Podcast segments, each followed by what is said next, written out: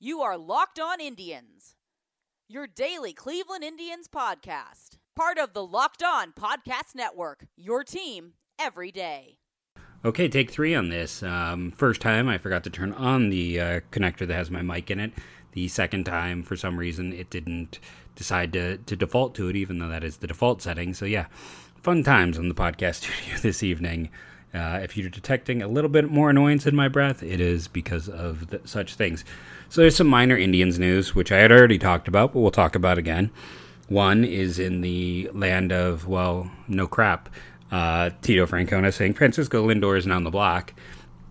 He's not on the block. On the block implies that, you know, this is a piece that is going to be moved, has to be moved. We're seeing what's out there.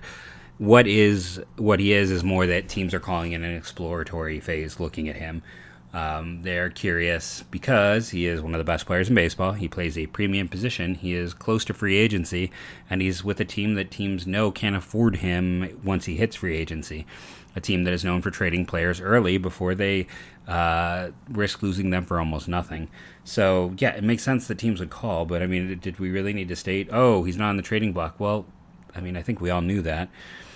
Now, on last week's show, uh, I talked about there were two teams that are kind of left in the AL. I didn't get to when I was going through teams that would make sense. They could actually go out and trade for Francisco Lindor. One of them being, you know, the Boston Red Sox because they have such a good. I'm kidding. Boston's farm system is like the Indians.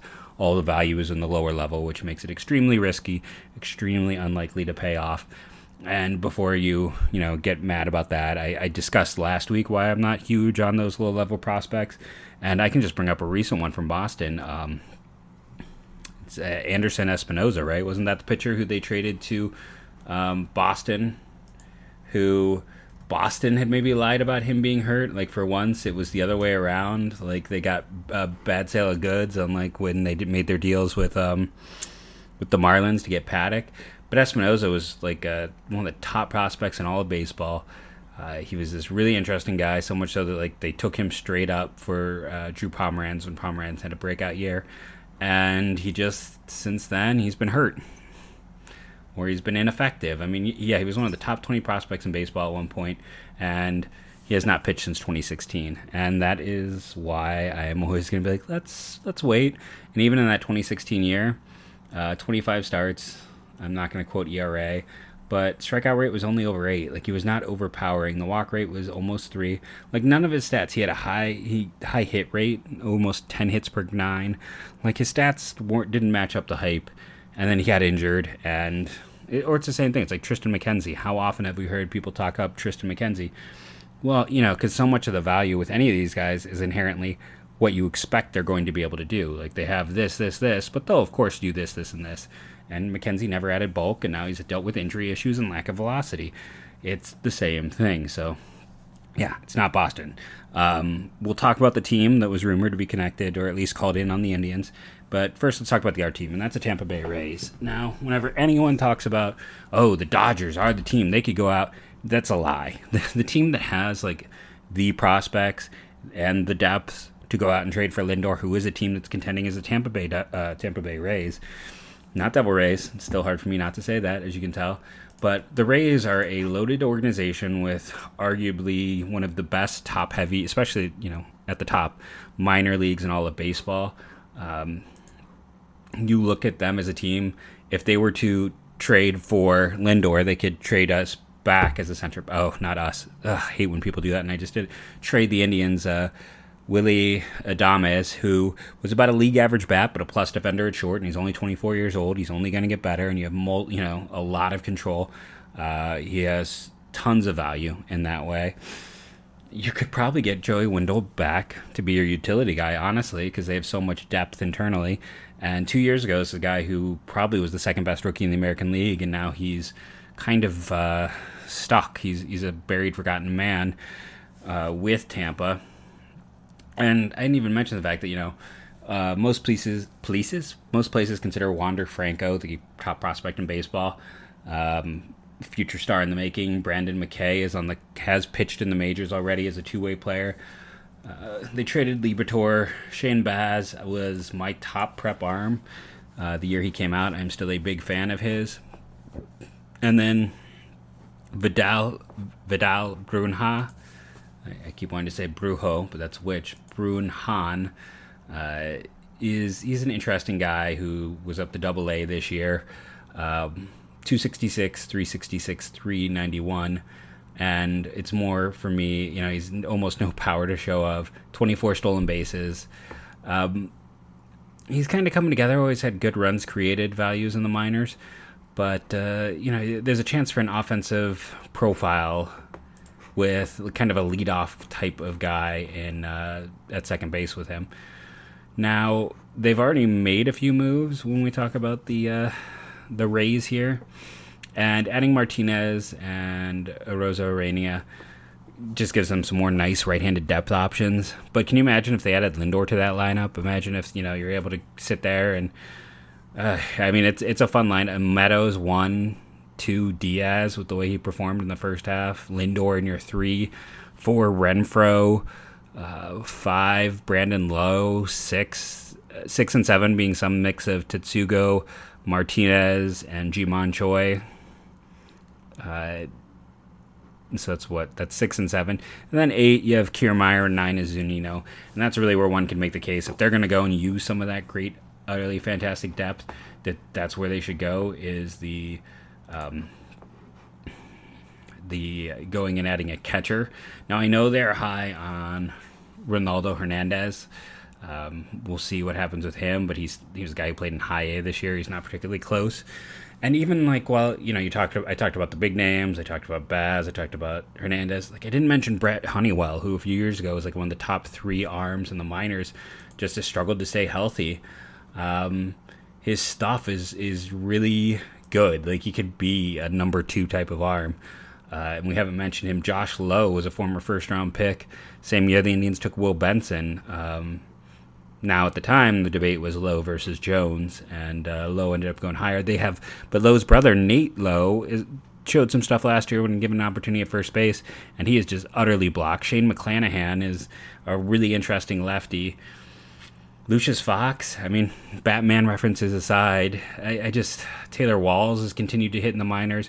I was a big Greg Jones fan who they got a year ago uh, in the draft, and then they just added um, Xavier Edwards, the shortstop it just keeps going and going. Uh, Nick Schnell, who was a first round pick this past year out of Indiana, who had some really uh, outrageous power.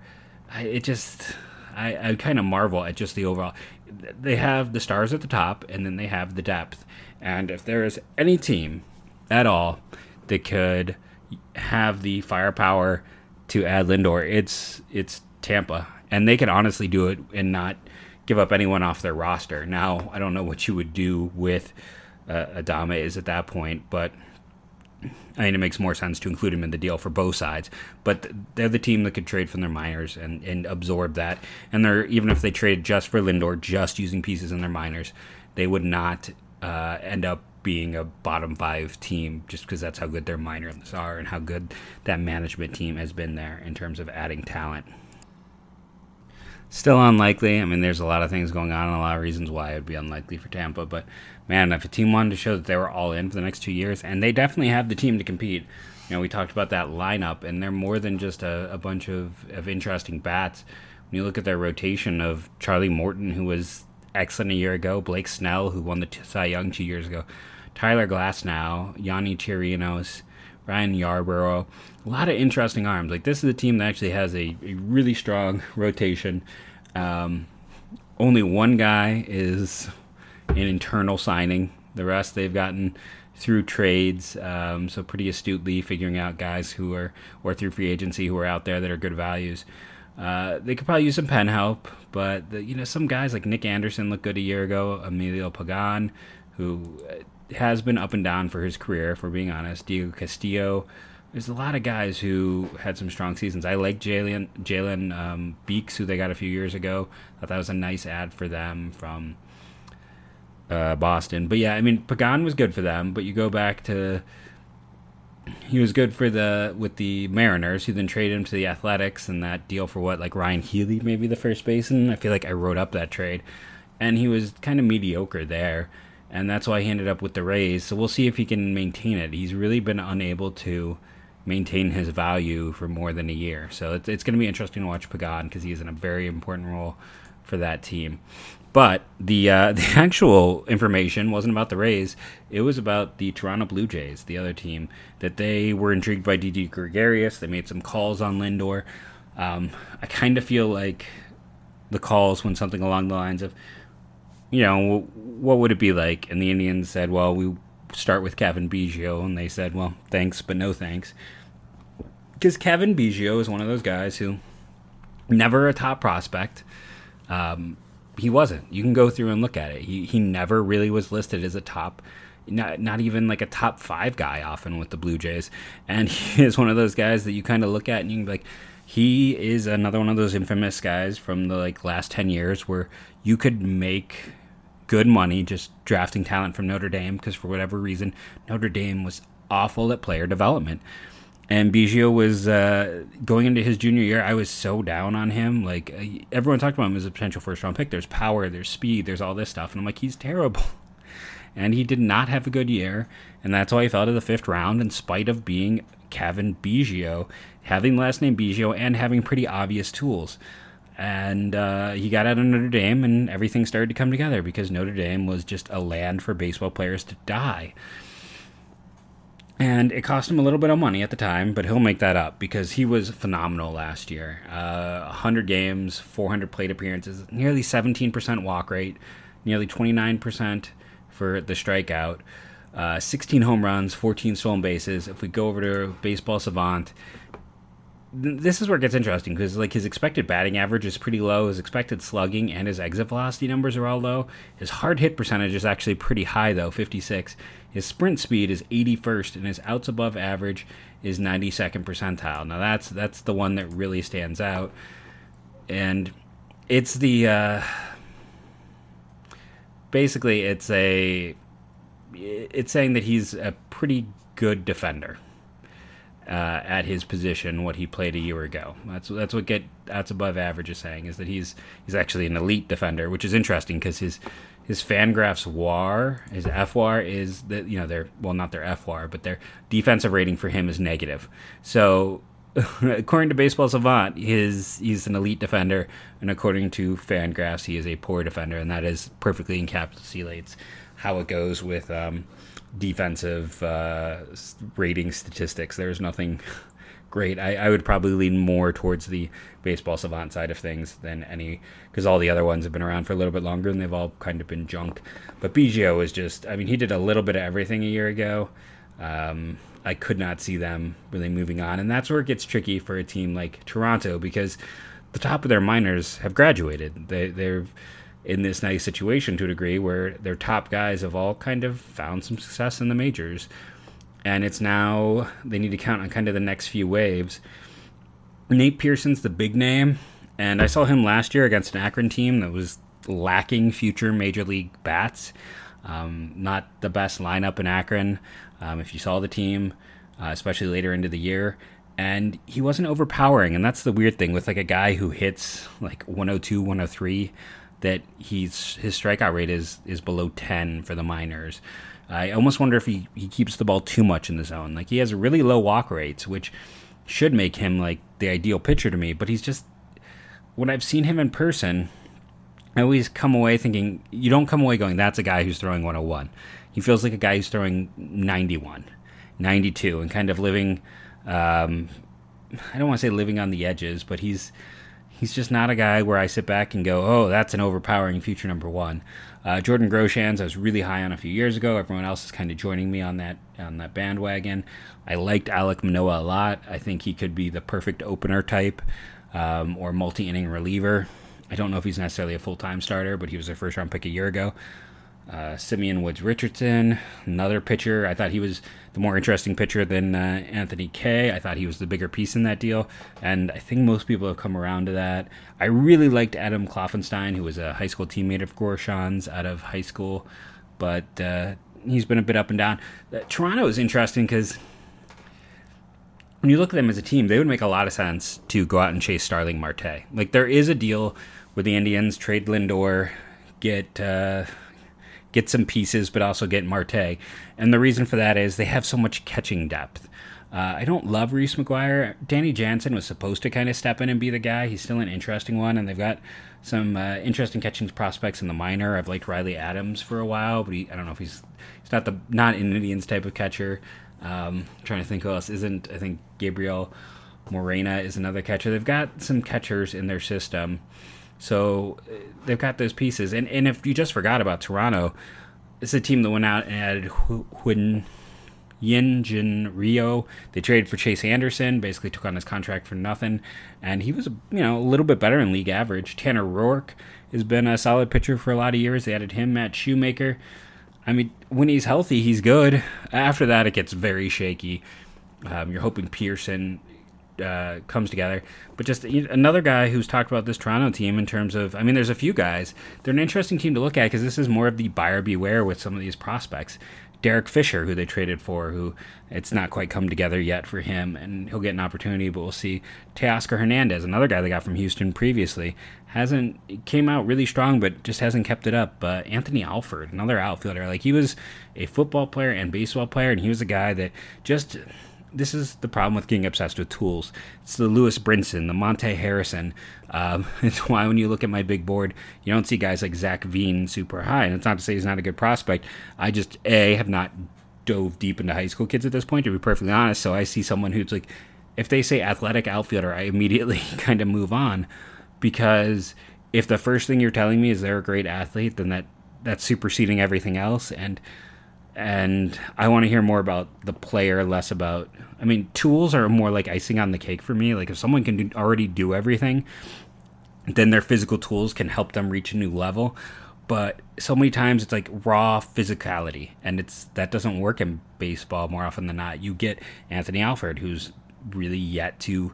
He's got no options left and he's never been good in his chances in the majors, and he's struggled in the upper minors, and he's nearly 26 or Bubba Starling, who finally made it to the majors this year with Kansas City. Um, that that's what you kind of end up with. This is the the history of guys like that. Um, occasionally, you get a star. It does happen. Uh, it's it's not always the other way. Matt Kemp would be an example, though I do not believe Matt Kemp was a high draft pick, but it, it can happen. So when you, you but it's a low percentage. It's it's it's a low bet. It's a low value. It's a high payout bet with a low chance of success. And those types make me nervous. Um, you could say the Angels, though, have done exceptionally well when you look at Jo Adell and Brandon Marsh. We'll have to see how Jordyn Adams works out for them. But so far, those guys look like really special talents. And Mike Trout is a supreme athlete, but he, that was never the first thing said about him when you uh, when he was a prospect or when he, he was even a draft prospect. So I get you know, I get nervous having a diatribe moment. Sorry, but they have those kind of lower level guys. Uh, Ken, it's going to be interesting because if they're not great, all of a sudden someone like Ken Giles, who I believe is going to be a free agent at the end of the year, it becomes you know an interesting trade candidate for them. Um, I mean Shun Yakamichi, who they who I butchered, I know who they got from Japan, could be another guy who could start for them uh, be in that grouping. Former Indian Thomas Pannone, uh, Julian Merryweather. Just kind of keep him in the back of your mind. I've always thought very highly of of Merryweather um, since his time in Cleveland. He's got some stuff that stands out in terms of just like fastball slider. I, I think he, you know, I think he works as a reliever long term. But if you know they just try a bunch of guys out, I, I would think he would get a shot this year. Samad Taylor was someone I really liked who went over as kind of a a lesser name prospect. He got up to high A, but he's always had a you know walk rate over ten percent. It feels like, and he, he's had a little bit of pop, and he you know he just he's performed in the minors. Uh, not a high average guy, so that kind of ends up making him someone who gets uh, overlooked or discounted, but. Yeah, and that's the other thing to point out. I mean, the the Indians and the Blue Jays make a lot of trades. Uh, Donaldson, Josh Smith, I feel like I'm forgetting someone else in there. Those two come to mind, especially those back when you had the waiver period, those waiver deals where when the Indians and the Blue Jays would hook up for a trade. Now the Blue Jays I always give credit for because they always seem to extricate some value. They seem to get at least an interesting prospect from the other side when they do these late deals. It isn't just about well, at least we can save a few bucks. If they're going to move on, they move on with uh, with someone who has some chance at being a success. and you know, I, I, gosh, I didn't talk about Griffin Conine, who was another guy I liked a few years ago. Reggie Pruitt is an interesting out, uh, athlete type. Man, I haven't looked at Demi Orimoloye since his draft class, which is probably not a good sign in terms of his player development. But I did like him quite a bit in that draft class at the time as a toolsy outfielder. Stop me if you've heard that line before. Um, oh, he was with the Brewers before I went to the Blue Jays. That's right, and just looks like yeah. Never really came together for him. Kind of curious to see, uh, you know, what the acquiring path was. But yeah, it's, uh, you know, the Indians, the, there's just not much to report. We will come back on Wednesday. Um, before we go, I'll talk about one more player from my all free agent team is gone, Matt Wieters. So I'll probably put Russell Martin in as the catcher. But that's not a busy uh, news week by and large. So we can kind of move on from all of that with Matt Wieters kind of being the biggest name signed. Um, yeah, not much to talk about beyond that in terms of what we saw over the weekend. It's just kind of uh, holding tight. We'll see what happens. Oh, Alex Gordon's supposedly going to sign soon with the Royals, but I didn't have him amongst the top outfielders left. He would have been like the replacement guy if someone else signed. So, yeah, that, that's about it. We'll uh, we'll be back on Wednesday, doing it just three days this week. I want to thank everyone for listening, rating, and reviewing. We will, now that we've kind of gone through the whole league, you know, we can leave off the Yankees and the Red Sox because their systems aren't good.